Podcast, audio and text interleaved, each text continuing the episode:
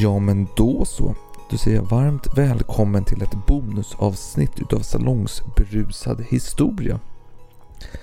Jag sitter här på ett hotellrum eh, i Jönköping faktiskt. Har precis dansat kadrill och Ja precis, precis. Det var några timmar sedan jag dansade kadrill med släktföreningen här då. Och sen efter det återhämtade mig genom att dricka några enheter i hotellbaren. Och jag hade förhoppningar att jag skulle kunna höra av mig till Alex och säga nu kör vi ett avsnitt. För jag tänker att Alex är ändå en sån som kan ta ja, men lite spontant på uppstuds och börja snacka om ett ämne. En, en halvtimme någonting. Men nej, tidigare hade han ju sagt att han inte kunde spela in idag men då tänkte jag att det är säkert någon Tinder-dejt för han ville inte berätta vad han skulle göra först och främst. Och då tänkte jag att de här Tinder-dejterna brukar ju gå ganska snabbt ändå. Eh, så han kan nog spela in på eftermiddagen, eller på kvällen då. Eh, men eh, med lite påtryckningar så berättade han att han skulle på någon lajva medeltid eller något liknande på en jävla gård i Dalarna. Det ska tilläggas att han skickade någon bild därifrån där de satt och drack massa flasköl, jag tror det var Kronenburg 1664. Så ja, det är inte direkt helhjärtat lajvande om vi säger så. Men då tänkte jag i alla fall att fan, jag får väl köra solo då helt enkelt. Och jag sitter som sagt på ett hotellrum här i Jönköping. Eh, klockan är 01.35 och det är då lördagen, ja nu är det för sig söndag då, den 4 september. Och jag sitter här på John Bauer hotell och eh, döpt efter den stora, ja, ja, stor och stor, men han var en konstnär i alla fall. Känd för att målat troll och skit. Han, lite intressant, han eh, skulle ju faktiskt flytta till Stockholm. Han är ju född där i Jönköping. Då skulle han flytta till eh, Stockholm med sin fru Ester eh, och eh, unga. De kallades för Putte då. Eh, och då tänkte de ta tåget först upp till eh, Stockholm. Men då i oktober månad så var det den stora tågolyckan i Getå där massa folk dog. Så då tyckte han oj oj oj, det var farligt. Vi tar båten istället. Vi hoppar på SS Per Brahe månaden efteråt då, i november 1918. Så tar vi den upp då. Och vid Gränna så hoppar eh, John Bauer på dem med fru och unge. Och hela sitt möblemang då, för de ska ju flytta för guds skull. Men det är inte det enda som finns på båten utan det är massa symaskin från Husqvarna och tunnor med eh, fruktmos och skit. Och man får inte plats med all packning på undervåningen. Så man lägger det på däck och så vidare men man vilar inte fast ordentligt. Och så lämnar man på kvällen Gränna och åker upp vidare. Och sen någonstans vid Ödesöda, vid Hästholmen så blåser det som fasiken. Och det är höga vågor och båten åker upp och ner. Och det blir bökigt och stökigt helt enkelt. Och till slut så började skeppet eller fartyget, ångfartyget in vatten. Och det är ju så att eh, troligtvis så har ju all packning då som inte var virat fast ordentligt stängt igen dörrarna så passagerarna, det var mest fraktade, det var väl runt 20 personer som var på det här fartyget. De blev instängda här och man kan tänka sig de här dramatiska scenerna när de försöker komma ut och de inte kan för det är massa jävla fruktmostunnor på 800 kilo eller fan vad de kan väga som blockerar dörren. Och skulle man, vara lite så här, skulle man dramatisera detta skulle man ju ha lite ja, Samuel Barbers Adagio for Strings i bakgrunden med de här scenerna. Och eh, ja, det kan man sig berätta, det är inte ofta man pratar om Samuel Barber så här. Eh, när han skrev det här verket, Adagio for Strings, som har varit med i mängder av filmer. Eh, då, det var 30-talet han skrev det då, 1930-talet. Då skickade han sitt partitur då till eh, eh, den, den världsberömde kompositören Toscanini då. Och kort därpå fick han tillbaka partituret från Toscanini utan en endaste anteckning. Och här går lite uppgiften isär hur arg Barber blev då, men vi kan tänka oss att han blev väldigt upprörd och tyckte det var oförskämt utav Toscanini att inte ens ge någon feedback på detta verk. Och enligt vissa uppgifter så blev han rasande, drog sig håret och eh, ja, det, ja, det la ju jag till men han blev arg i alla fall och skrev någonting till Toscanini. Och andra säger bara att han gick runt och var besviken, så man får tro lite vad man vill där. Men till slut så kom det fram då att Toscanini berättade för Barber via omvägar att jag älskade verket. Jag har redan memorerat det så jag behöver inte göra någon anteckning sådär. Jag avser att uh, uppföra detta verk. Vilket även skedde då. 1938 i New York, NBC symfoniorkester. Och det sägs ju då såklart att Toscanini, den här stora dirigenten, han hade inte sett partituret från att han sa det första gången tills det här uppförandet av den här premiären som spelades in då på, eller sändes på radio så att säga. Men skit i Barber och Toscanini. Tillbaka till Brahe eh, och Johan Bauer, SS Brage och Johan Bauer. Eh, fartyget sjönk och alla ombord omkom då. Man upptäckte det egentligen dagen efteråt när man såg massa bråte från skeppet komma i land då, med hjälp av vågorna. Så det var lite tråkigt öde på så sätt. Eh, men vi ska inte prata om Bauer idag. Vi ska prata om brott, historiska mord som vanligt. Får gå tillbaka i tiden 99 år till år 1819. Och detta mord utspelar sig som vanligt i Stockholm. Närmare bestämt på Baggensgatan 9. Och det som är lite intressant med det här mordet är att det inte är så jätteuppmärksammat i tidningen. Eller tidningarna rättare sagt efteråt. Det är någon liten notis här och där om det hela, men inte mer än så. Men under tiden, alltså under dagen det skedde var det stor uppståndelse runt och omkring fastigheten. Men vår historia tar sig början måndagen den 23 augusti år 1819. Och om, förlåt om jag viskar mycket i det här avsnittet, det är för att klockan är så mycket. Jag är rädd att någon rumsgranne här ska höra och klaga på mig. Så jag, jag tar lite neddämpad eh, röst här. Försöker i alla fall. Vi får se hur det går. Och det är då den 16-årige Karl-Erik Westerlund. Han är då lärling till skomakarmästaren Lekström. Då. Eh, och de bor på Baggensgatan 9 i Stockholm, Gamla stan. Staden mellan broarna och så vidare. Och morgonen här så är han ute och traskar och möter då bok, en bokbindare. Och som säger så här, men du pojk, kom över till mig imorgon klockan sex på morgonen strax efteråt och putsa upp lite dojor åt mig här. Nu får du betalning för det. Ja, okej då, sa Westerlund då. Och berättade för sin mästare vad som hade hänt och det var en bra affär tyckte mästaren då. Mästaren Lekström. Eh, och eh, dagen därpå så väckte mästaren Lekström den unge Westerlund och sa du, du, du, du, försov inte nu. Glöm inte att du ska upp och eh, hjälpa den här bokbindaren. Så Westerlund gick ut men kom tillbaka några, några få minuter senare bara och mötte då husmor Lekström. Då. Och undrade vad fan gör du här? Du skulle ju iväg till den här kunden. Varför är du redan tillbaka? Nej, jag glömde ju blanksmörjan så jag måste fråga om jag får ta lite från verkstaden. Och, och då fick jag. Så jag gick till verkstaden och hämtade en, tunna med blanksmörja. Då. Och så försvann han iväg igen då, mot den här bokbindaren. Men några minuter senare bara i samma fastighet av Baggensgatan 9 så på andra våningen bor färgar Giselles änkan Norgren. Och hon hör en man gå uppåt mot den fjärde våningen där den 70-åriga skräddargesällen Peter Askbom bor. Och mitt emot hans eh, dörr så är vinden. Hon känner igen den här mannen som går upp för trappan. Det, är, det ser ut att vara den här lärlingen Westerlund.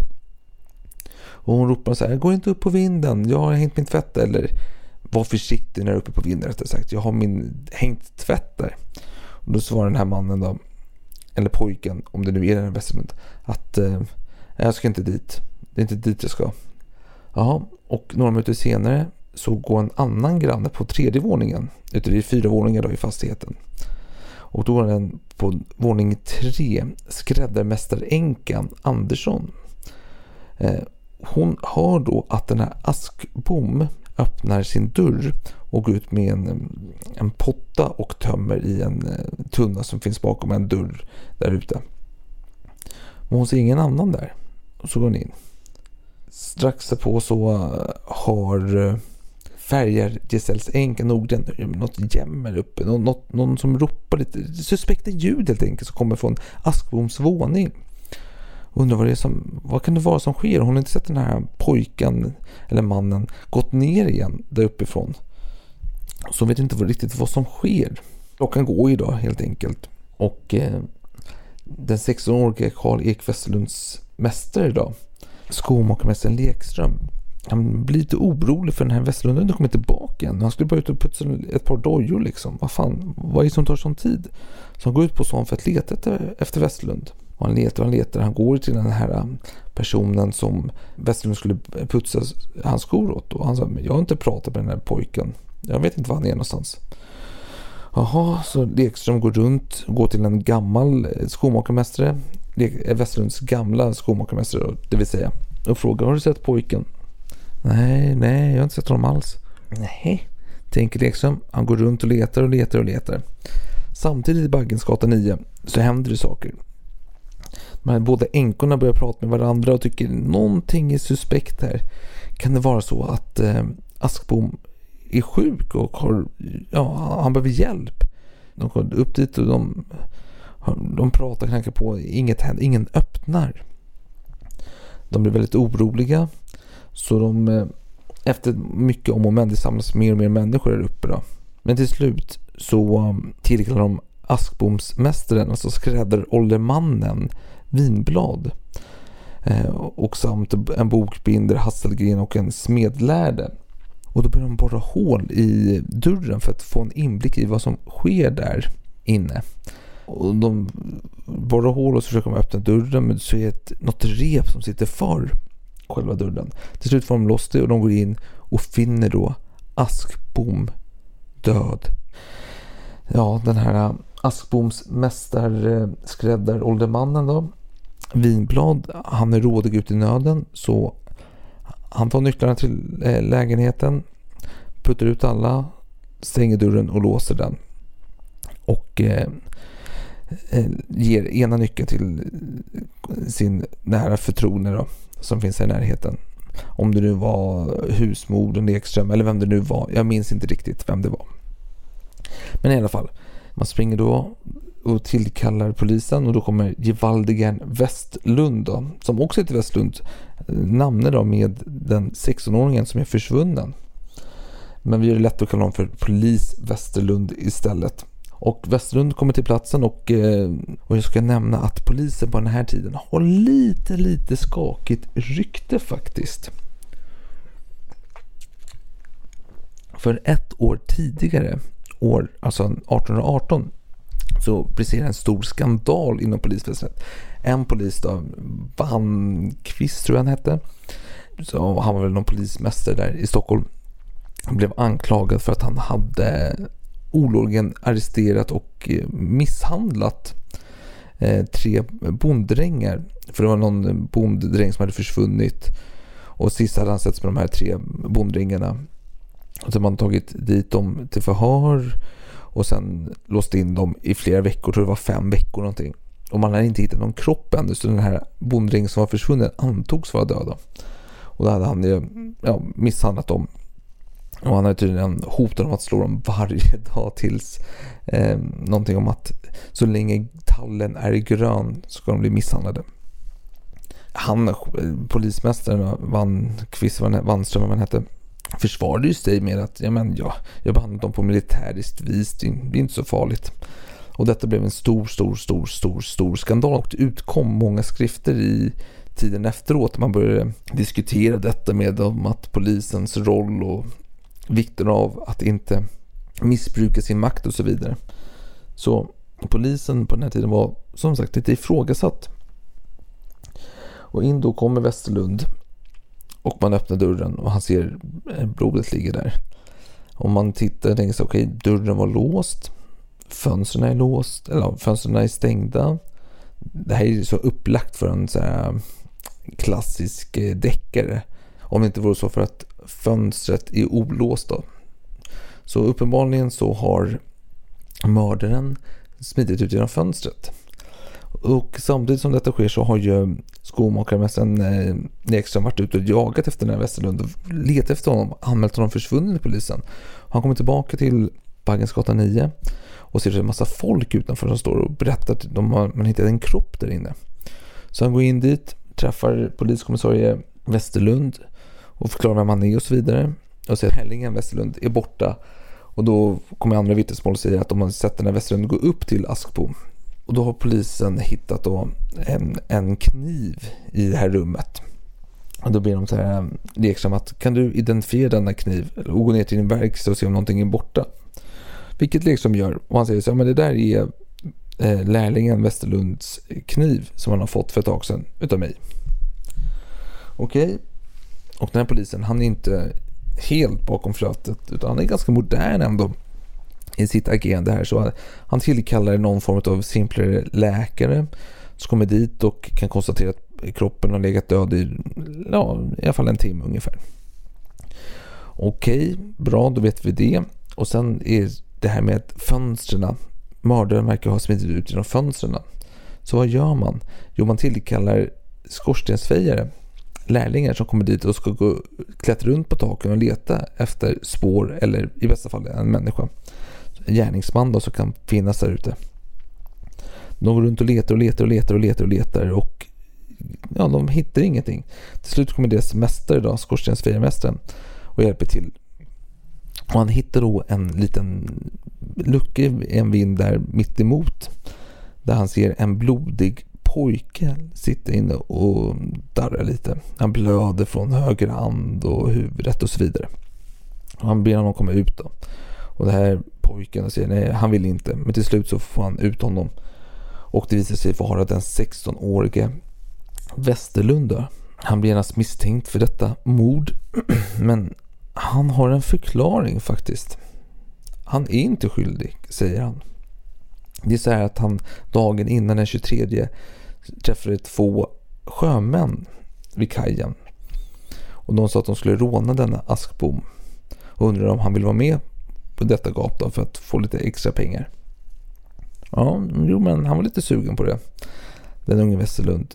Så de sa så här, kan vi mötas klockan sex dagen här på då? Sagt gjort möttes de ett tag efter sex och eh, då gick eh, Ask, eh, Westerlund upp till Askbom först med förväntningen att Askbom skulle läsa ett brev som den här unga mannen hade fått utav sina föräldrar. Och då när Askbom hade öppnat dörren och, eh, och Westerlund hade stigit in så kom de här två sjömännen in och mördade Askbom och attackerade även Westerlund. Så Westerlund svimmade av. Efter ett tag så hade han vaknat och hört röster utanför och blivit rädd och skärrad så han hade sprintit ut genom fönstret och då satt sig i den här um, luckan på någon vind. Det är en twist. Det, det, skulle kunna funka. Varför inte? Polisen ska ut och undersöka detta om det är möjligt.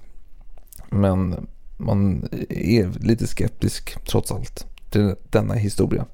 Och till slut så ändrar sig Westerlund han berättar vad det är som faktiskt har hänt. Och det är så att han har gått ett tag och tänkt på att han ska råna denna Askbom. De bor ju ändå i samma port så att säga. Varför då råna Askbom? Behöver han pengar? Ja, alltså Västerlunds mästare då, Lekström. Han har ju eh, gett ganska bra med mat till denna unga herre. Så bra att eh, Västerlund faktiskt har sålt mat vidare som han inte har behövt äta då han redan blivit mättad. Men han har fått för sig att han ska råna den Askbom. Så han går ut och diktar upp den här historien om att han ska putsa skorna åt den här bokbindaren. Han går upp på morgonen, går ut, går till traktör Engström som låg på Baggesgatan där han beställde en halv jungfru brännvin man sveper, betalar för sig och går iväg igen. Och går in, ska då gå upp och knacka på och mörda denna Askbom. Men i porten så möter han sin husmor, fru Lekström då. Och då drar han upp en vals om det här med blanksmörja så han får tag på en hink med blanksmörja. Och går iväg igen och går då tillbaka till traktör Engströms dryckeshåla. Där han försöker ge bort den här blanksmörjan till hon i kassan då. Men han tar en sup eller någonting. Så går han, efter ett tag så går han tillbaka då till Baggesgatan och tror att han inte blir sedd. Men då är den här änkan Norgren som ropar på honom om vinden. och sådär. ja, men han skiter i det. Han går vidare och knackar på dörren. Och möter då Askbom som går ut och tömmer sin potta. Eh, troligtvis står han bakom dörren så den andra änkan eh, inte ser honom när hon observerar att Askbom tömmer sin potta. Så går han in och berättar vad han har för ärenden. Att jag har fått ett brev från min eh, mamma och pappa. Och Askbom tar upp brevet, ska läsa det. Han sätter sig vid ett bord vid fönstret. Det Aspom inte eh, noterar som kanske skulle ha hjälpt honom i denna situation är att brevet är daterat i november föregående år. Och den unge Westerlund påstår att brevet kom nyligen. Men Aspom sätter sig ner, lutar huvudet i vänster hand och börjar läsa. Och bakom honom går då Westerlund och tar fram en kniv som han har under västen. Och han börjar ja, dra kniven mot halsen på Askbom. Men Askbom reser sig upp i samband med detta och knuffar bort eh, Westerlund. Och Westerlund knuffar tillbaka och Askbom ramlar ner. Och det han hugger honom, försöker hugga honom. Och till slut så ställer sig Askbom upp igen och får tag i kniven och hugger till Westerlund. Och träffar mot huvudet och handen och så vidare. Men Sen knuffar Westerlund tillbaka, Aspgård ner, de ramlar ner, fram och tillbaka, fram och tillbaka, fram och tillbaka. Till slut så får Westerlund övertaget och börjar eh, hugga mot eh, Men Aspbom reser sig igen och knuffar ner Westerlund. Och eh, när Westerlund ligger ner på marken så börjar väl Aspbom bli lite trött. Han är ändå sårad, han blöder. Han är gammal, han är 70 år för guds skull. Så han går emot dörren och börjar ropa på hjälp. Och då springer Westerlund ikapp honom, sliter honom och kastar honom på marken igen. Och eh, tar en yxa som står i rummet och börjar hugga med yxan mot Askbom. Han, han, slår väl runt tre slag. Han vet inte vilken sida han slår med sen efteråt. Men i sista slaget så eh, själva yxan, bladet lossnar från skaftet. Och då ligger då Askbom där på marken blödandes. Och då ser då eh, Westerlund en flaska så han går och hämtar. Och då tar han flaskan och börjar slå mot eh, Askbom. För Askbom lever ju fortfarande. Och den flaskan går ju sönder såklart. Och han fortsätter hugga. Och sen går han och hämtar en järnpanna som han börjar slå Askbom med också. Till slut så är väl Askbom mer eller mindre död. Det ska tilläggas att eh, senare så kom det en eh, läkarundersökning om detta och det var väl runt 40-50 skador som Askbom hade fått. Och man kunde inte säga vad som var dödande. Det var väl rättare sagt inget som var dödande mer utan han förblödde till döds på plats där. Men i alla fall återigen till historien. Västerlund går då och ser en kanna med lite svagdricka som han dricker. Och sen blir han lite dåsig och apatisk och lägger sig ner och vilar ett tag då och tittar på den döda kroppen. Och efter ett tag så vaknar han till lite och hör då massa röster utifrån. Han binder då fast dörren med ett rep eller snöre och så klättrar han ut och hoppas på det bästa då. Men han blir gripen och han blir dömd faktiskt för detta. Och det ska tilläggas att Westerlunds, alltså lärlingen, skomakarlärlingens kollega, en annan lärling hade träffat Westerlund tidigare någon dag då hade Westerlund gått runt och sagt någonting om en ond ande i hans vän, att han skulle eh, knivhugga någon och så vidare. Så det fanns ju varningsklockor, minst sagt. Men han blev dömd för detta brott och då kom den stora frågan. Han är ju så pass ung, han är ju bara 16 år, så vad gör man då? Låt mig då citera Stockholms stads kämmersrättsdom över den 16-årige skomakarlärlingen Karl-Erik Westerlund. Och så här säger man då.